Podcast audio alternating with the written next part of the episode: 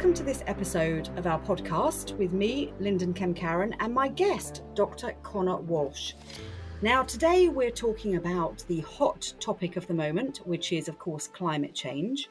And there's probably no better guest than Dr. Conor Walsh. Now, Conor is an environmental scientist here at the Natural Resources Institute, which is part of the University of Greenwich.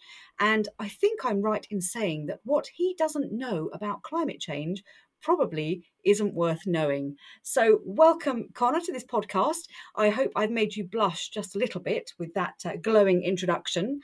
Uh, good morning, Linden, and thank you very much for the invitation to speak with you. I am suitably blushed, um, which is very nice considering it's a bit grey and dull today. So, you know. You've, you've generated your own brand of, of, global warming by blushing, hopefully.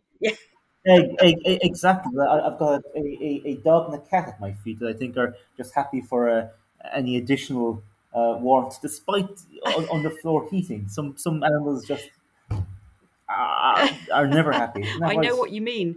Now, Conor, you're not just talking about climate change. You are actively doing something about it in the form of you have just uh, started teaching on a brand new uh, mm. bachelor's program uh, that you're leading right now. Can you tell me a bit about this this BSc um, in climate change? So my just just very briefly, my background in this area is that I worked for eight years in a climate change research institute.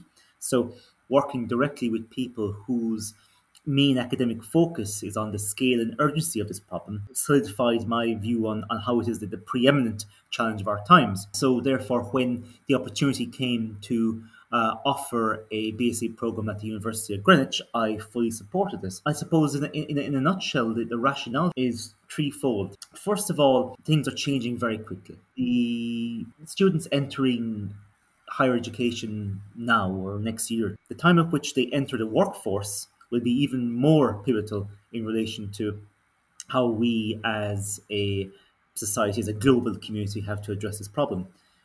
Secondly, there is an awful lot of information available about climate change, which is fantastic. Some of it is perhaps not as scientifically robust as we'd like, or some of it is perhaps not interpreted correctly, or or perhaps some of it has a um, is presented through the lens of a uh, political forum. So the narratives around climate change are intertwined with um, issues of politics in a way that many other scientific um, disciplines or perspectives are not. So I think it's very important to um, empower individuals. Students can act as ambassadors, shall we say, of for the best available information that we can gather. And I, I sorry to interrupt, Conor, but I heard I came across an interesting um, phrase the other day of climate literacy.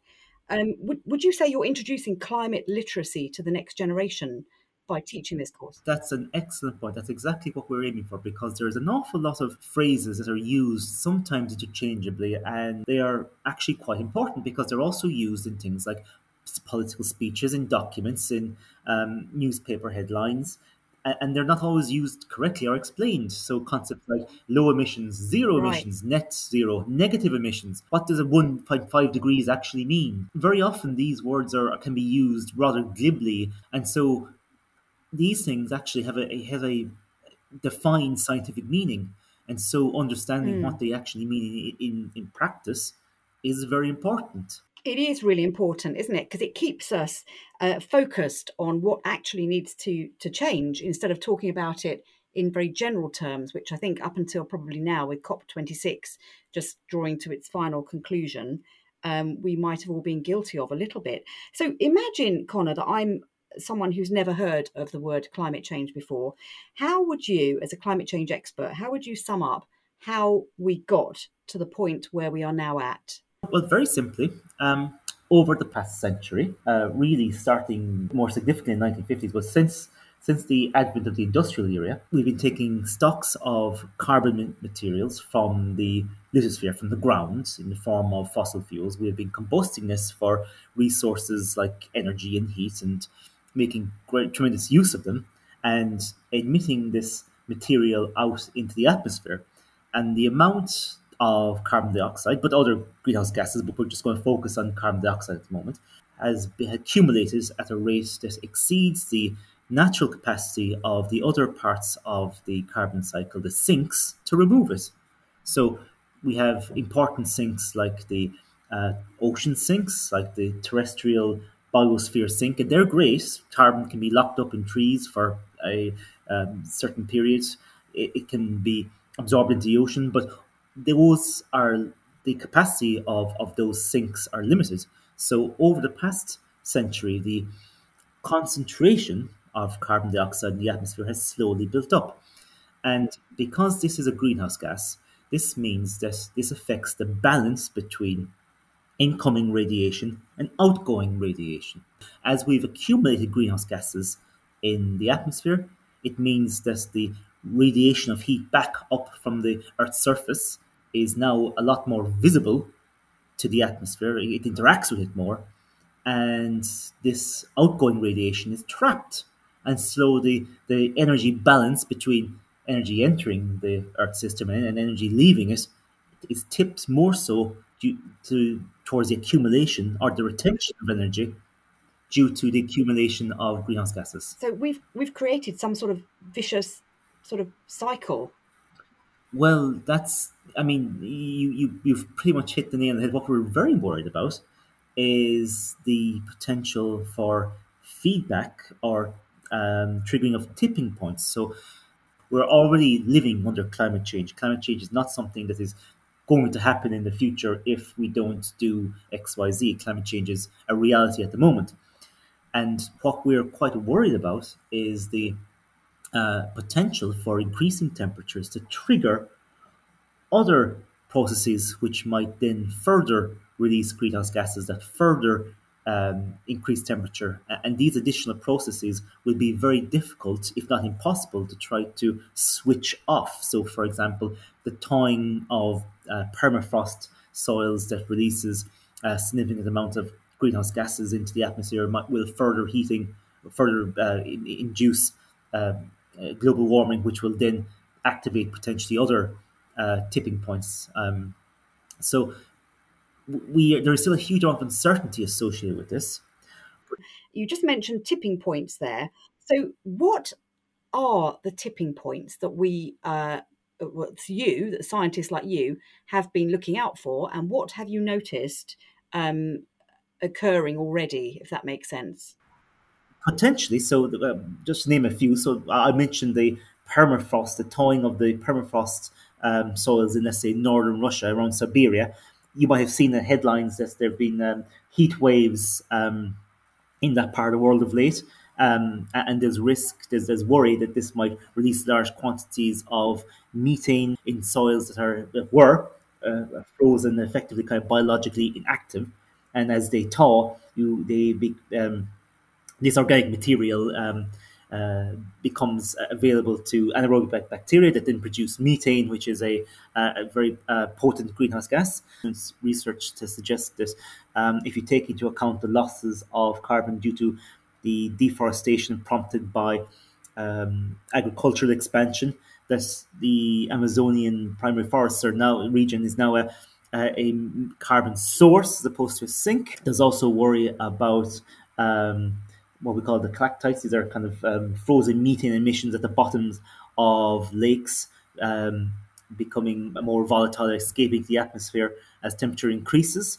Whole point of tipping points um, is, that one might activate the other, might activate the other, might activate the other. So one degree could activate two degrees, could activate three, etc. And this process becomes something that we cannot um, uh, mitigated. We, we, we, we cannot really stop. They're sort of a lot of wake up calls, are they? Kind of little alarm alarm clocks going off.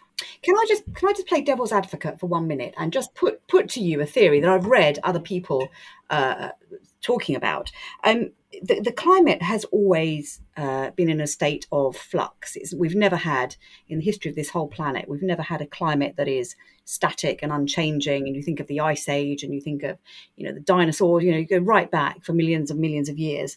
Things are always changing. So why are, should we be worried that the, the climate is still continuing to change? What what has put people like you on high alert that this is somehow a bad thing that is now happening and not just a natural process?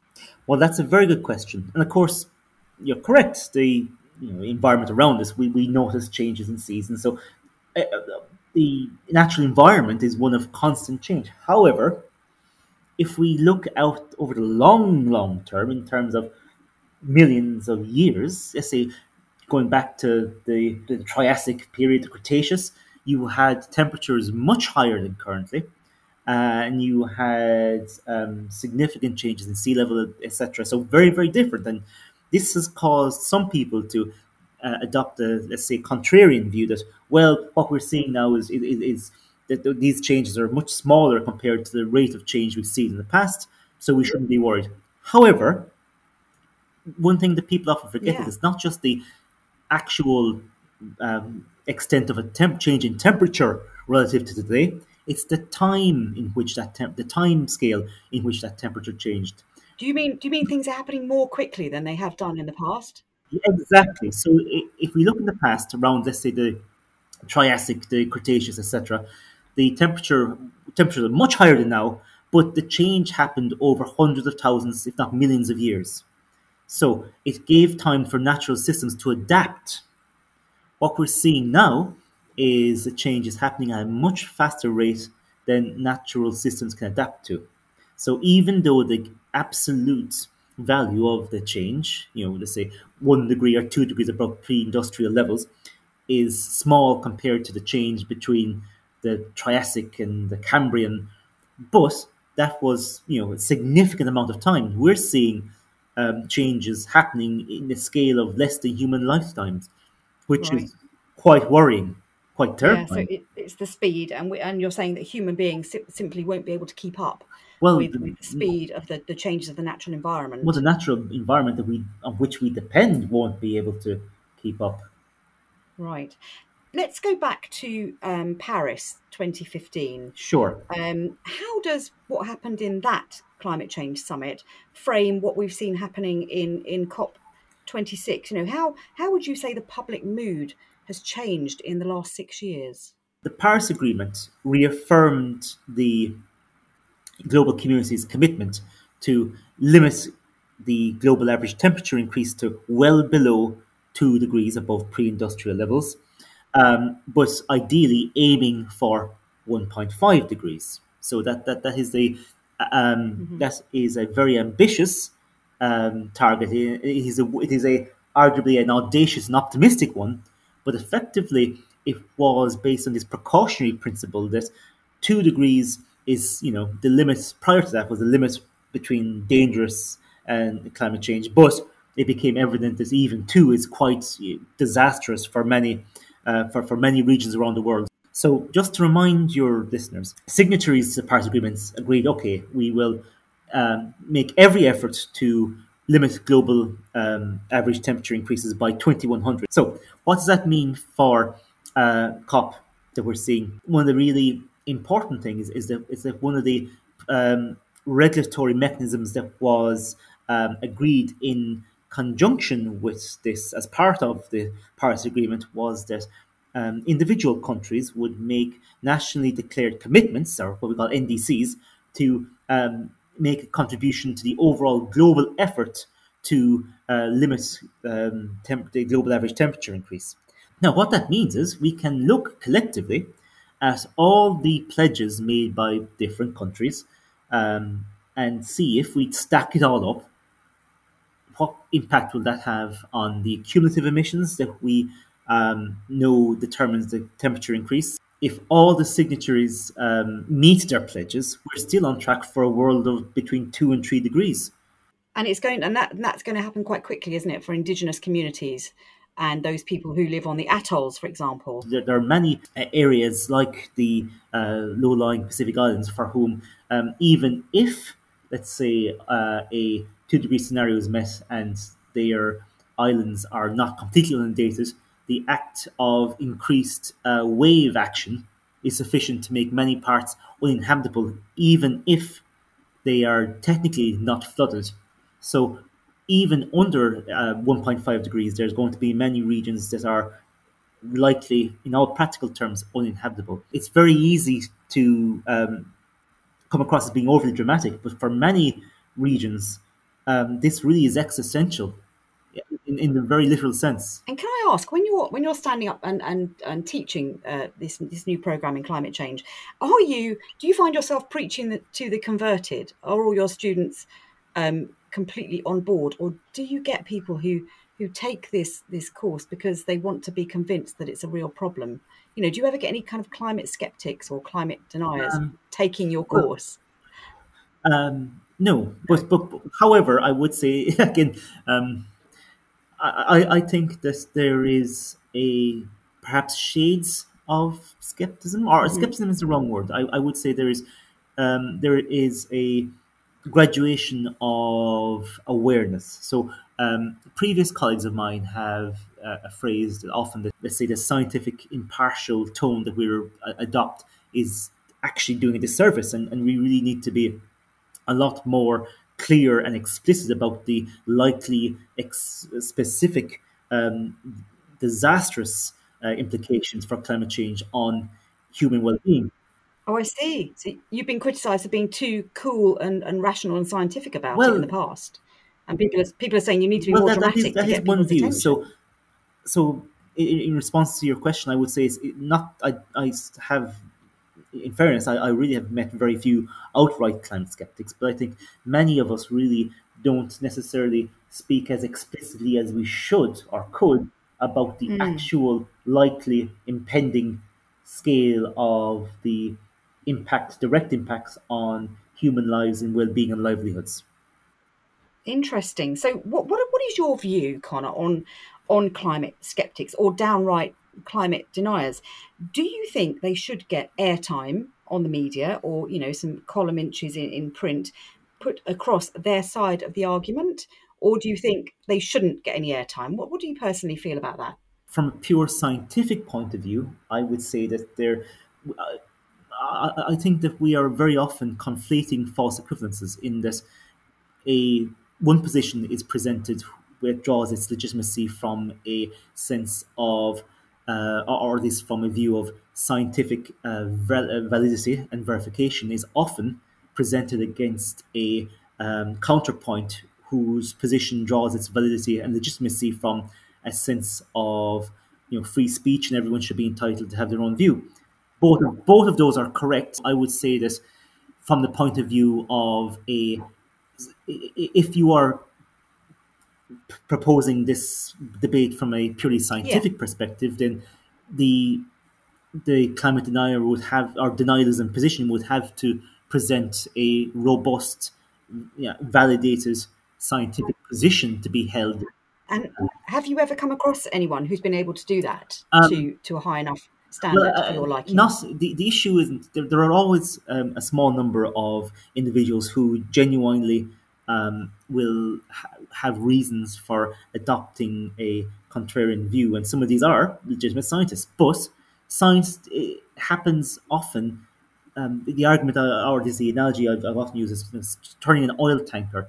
One single study doesn't necessarily prove conclusive. It takes a weight of evidence.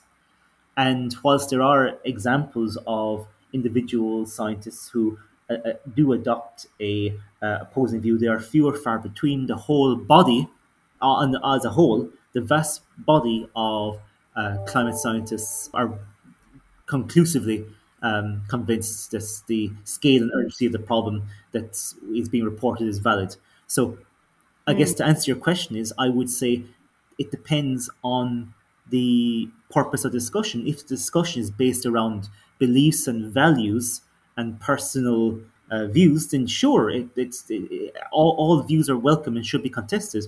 But if the purpose of the debate is to debate science, then it needs to be, you know, based on on, that basis. So it needs to be backed up with hard scientific facts rather than just. Well, sure. So so the the question as to whether scientific whether deniers should be given um, space, I would say, sure, it would depend on the purpose of that debate. Yes. If yeah, no, I, I understand where you're coming from on that. So another thing I wanted to ask you about, obviously, the push um, now, mm-hmm. certainly in the UK, is for petrol and diesel cars to uh, not be sold anymore Sure. after a certain date, which is quite Mhm. uh, not that far in the future, and for electric cars to be fully embraced across the country. But surely, and this is one of my uh, questions about the whole climate change issue, surely for everything we change, like electric cars, we create another environmental downside. There's not, there's never an easy answer, is there, to, to helping solve this problem? There's a big trade-off to be had within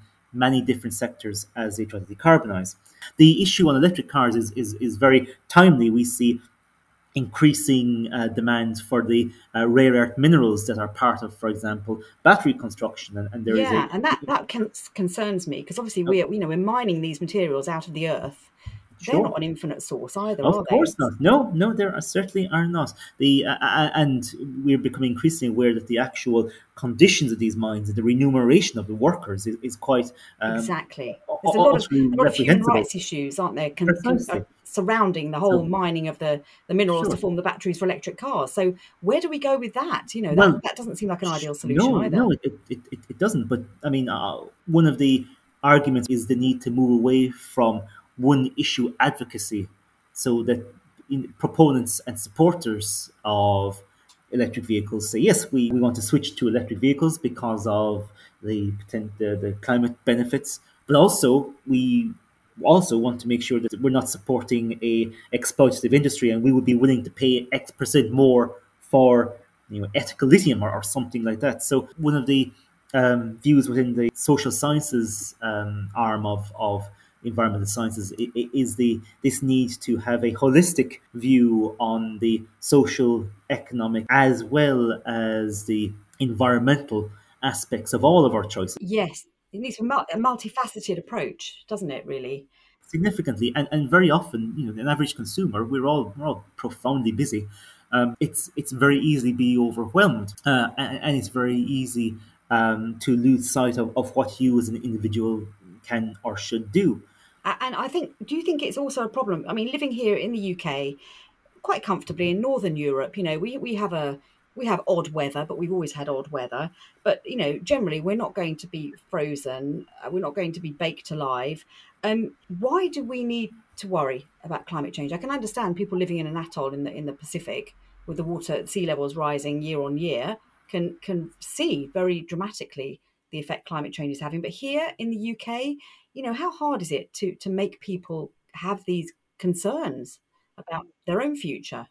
I mean, this is a very good point because now that we recognize that the, the impacts that we are going to have to contend with are not just uh, the preserve of the global south. We see in um, Northern Europe, we see f- um, storms, uh, surges more commonly than before. We see flooding in areas that um, were, was much rarer in the past. We see you know one in century events happening every couple of decades. Um, we see forest fires in parts of the US. We see concentrated heat waves and, and, and droughts um, in places like Australia, where you know, water supplies are significantly under stress.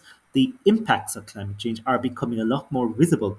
And um, the, the terrifying thing is, is that this is something that we have to effectively learn to live with uh, whilst we're trying to make sure they don't get any worse. And that's what climate adaptation is all about. We've Ah, that brings me on to my next question, actually. So, a phrase that I've heard you use in the past is the less we mitigate, the more we adapt.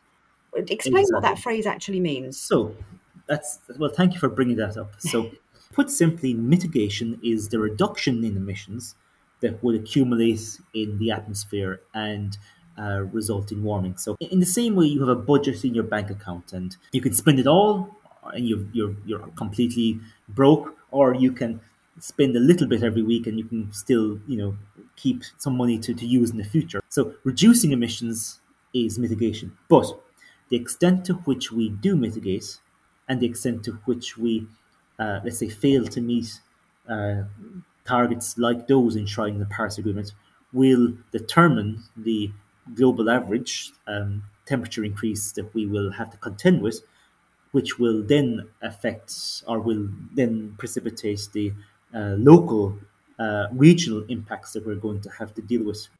All these things are effectively what adaptation is about, trying to live under these changed conditions. And one point I, I would really like to make here is this I would like to remind our listeners again when you see an average, don't take that overly literally. So, a global average, uh, let's say, global average, average temperature increase by 2100 is very a, a very useful indicator. But what a individual region might experience on the course of a year well, might well be very different. And coming back to COP26, would would you say, uh, obviously, as we're speaking now, the the whole thing is is drawing to, to a close and the final agreement has just been published. Do you think it's been um, a well an opportunity well used or has it been a wasted opportunity? And a second part to this question, what, what would you have done if you were in charge of the whole COP26 uh, summit with the benefit of hindsight? It's, it's very difficult to unilaterally pronounce something successful or not from what from what I've seen, the scale mm. the commitments made or the increase in the commitments made are, are certainly a additional step in the right direction. But from what I can understand, do fall short of what is likely to be required to meet a 1.5 degree target presently. So, but my view of, of what I'm what I've read thus far is that the most let's say the, the, the height of the ambitions for those of us that take it extremely seriously have not been necessarily met. As to what I would do differently, well, it, it's again, this is effectively requires governments to um, make significant uh, commitments to reduce consumption, to reduce growth, to hugely invest in technology. It's, it's up to individual governments to do what they are to, to, to effectively grasp the nettle and, and propose mm. very audacious. Has it been has it been audacious enough for your liking? No, Nothing. No, I don't think so. But the reality is, we need vast, vast reductions in consumption, in our quality of life.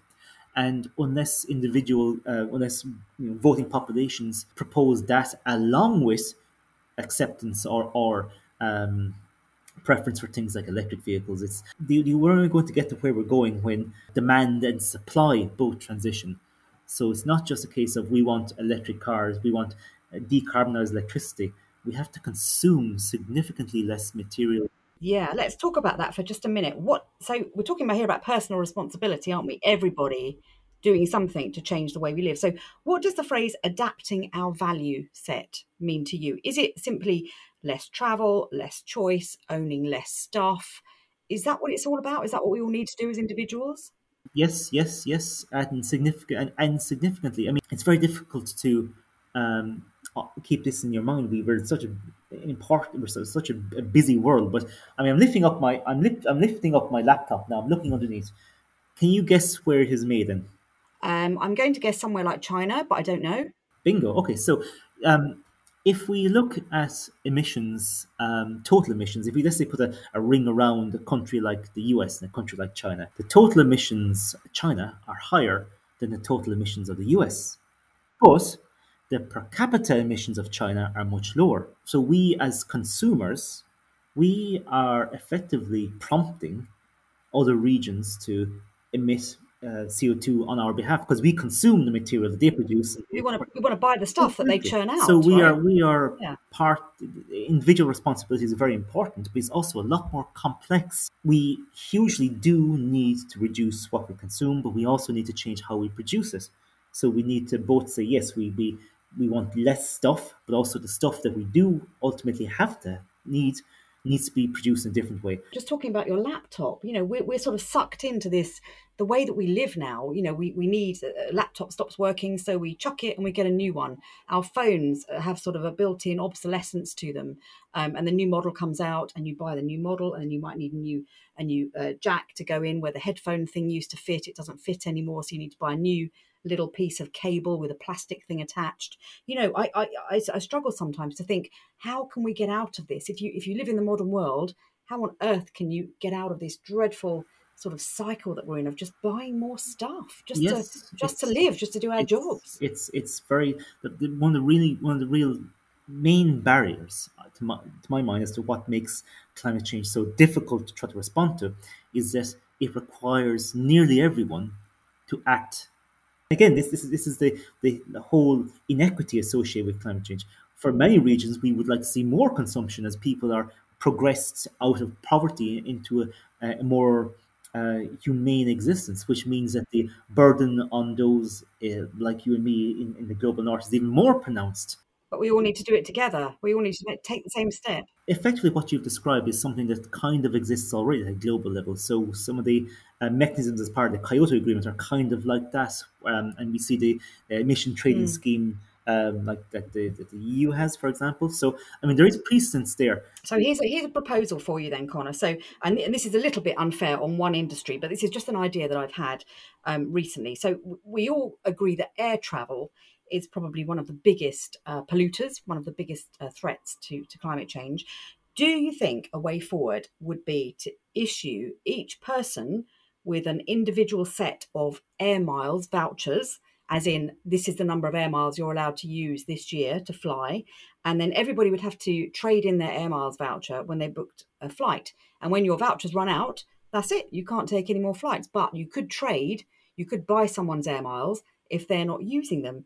Do you think something like that would work? I mean, it's a little bit unfair just on the to target the airline industry, but do you think something global like that would actually have a big impact? Reservation on that point is that ultimately what we don't want to do is just enable people with more money to consume more. The absolute amount, the absolute total quantity of consumption has to decrease significantly. Mm-hmm. So unless that allowance effectively means that many people, sorry, you just can't fly, as opposed to just some people fly more and some people fly less, unless the total, there, there's no way getting around this, the total absolute quantity of materials consumed has to decrease. So if this was implemented with some kind of cap that was made more, let's say, restrictive over time, then yes, that could work. But I'm, i think it would work, wouldn't it? If you had a finite amount of it, vouchers that you could use de- per year as an individual. It depends really on the extent of the cap. I mean, realistically, I mean, it's very difficult to, given the scale of emission reductions envisioned over the coming decades, it's very difficult to see how that is compatible, how any really personal air long distance airline travel is, is compatible with the amount of emissions needed in the absence of significant other mechanisms at play for that industry specifically. So, whilst I, I think that could work in the immediate term, in the short term, it would have to have very significant restrictive caps on the allocation of allowances, and that would just mean you know the mega rich fly and no one else does. And do you think we we have to work with human nature here as well, don't we? Because of course nobody likes being told what they can and can't do and how many times they can and can't fly. We've all been brought up with a degree of personal free, a large degree of personal freedom, and that's wonderful. And we kind of want to keep that personal freedom, but how do we balance that with with with telling people not to live in a certain way? The environment that we're living in doesn't care. It, it, it, will there's the impacts will happen. You know, whether you uh, uh, agree with restrictions are not, but the climate doesn't care. really doesn't. Are, are we actually happier with all this consumption, but having a fraught life where people have very little time to spend with their families, where we use consumption as a kind of a, a almost a salve against the, the constant pressure and pace of modern life? Could we envision a world where people buy less because they have less money, but they also work less? Well, we've just come through a period, haven't we, when we've all had uh, fewer choices to make because we've been locked in our houses because of COVID. And I think a lot of people, I know a lot for a lot of people, it was just blooming awful. But for some people, it represented a simpler way of living. You know, we couldn't go out and spend our money on stuff because the shops weren't open, for example. We couldn't blow, you know, X amount of pounds on a meal out because the restaurants weren't open. We were forced to scale right back on the way we lived and, and who we saw and how we did things. Do you think that that might actually have kick-started a different way of a different way of living in the future?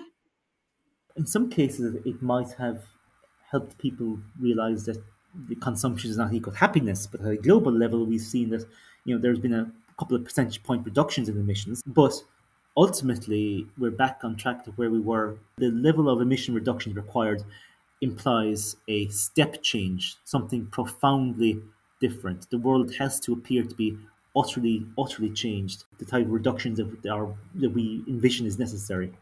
Can you give us some sort of hope for the future, please? Because I'm always aware when we when we talk about climate change, it's also flipping depressing, isn't it? And it, you know, yes. after yeah. I mean, you, you must you struggle with these uh, sort of uh, the, the, the, weight of knowledge that you, you carry around in your head, you know, you must uh, feel depressed about the future sometimes. Is is there a little ray of hope somewhere that we might find our way um, out of this? Well,